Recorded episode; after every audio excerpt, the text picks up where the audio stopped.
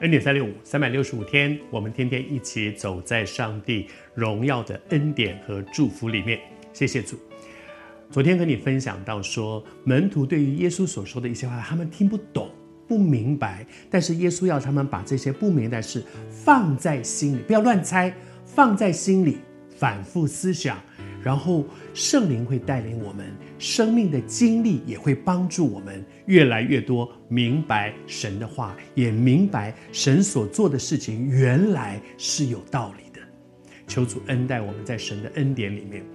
为什么神不让他们明白呢？神是全能的神呢，他要让他们明白应该很容易啊。为什么呢？我读给你听，圣经里面说，他们就是门徒不明白耶稣所说的话，意思乃是隐藏的，神把它藏起来，叫他们不能明白。换句话说，神是故意让他们不明白的，故意让他们不明白，他们也不敢问这话的意思。为什么故意让他们不明白？第一个部分，刚才说，时候还没有到。时候到了，你的生命成长到某一个阶段，神的时候一步一步往前走，到了那个时刻，你就会明白。时候还没有到，我们一起学一个功课，那个功课叫做等候神，在信心里面等候神。神说是这样，真不懂为什么？为什么整件事情发展是这样的发展呢？为什么这段经文我读不懂？等候神。当我们神的时候到了，我们进入那个神的时候呢，你自然会明白神的一切道理，他是有计划的。而现在不明白，还有一件事，神有一些事情不让我们明白，免得我们跳出来用自己的想法。你记得彼得吗？耶稣说他要发生在他身上的，彼得就做了一件事情，准备就跳出来说不可以，你不可以这样的事情不能够发生。反而拦阻了神的工作。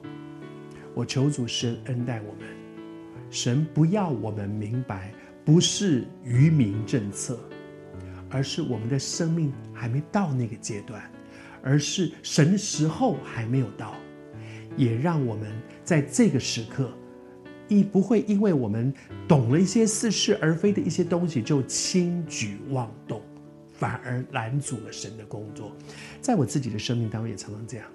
许多的时候，我我我在整个事情的发展还没有清楚神的带领之前，我就插手进去，我就觉得啊，这个事情应该这样，这个人应该这样，我应该这样调度。结果我真的发现，在那个神的时候还没有到，我插手进去的时候，后来都是打乱神的工作。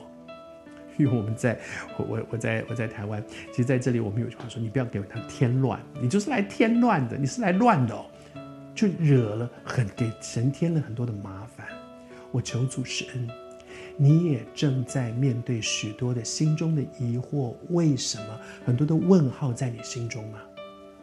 安静等候，不要硬插手，免得我们不是在神的事上与神同工，反而是拦阻了神的工作。不要给神添乱。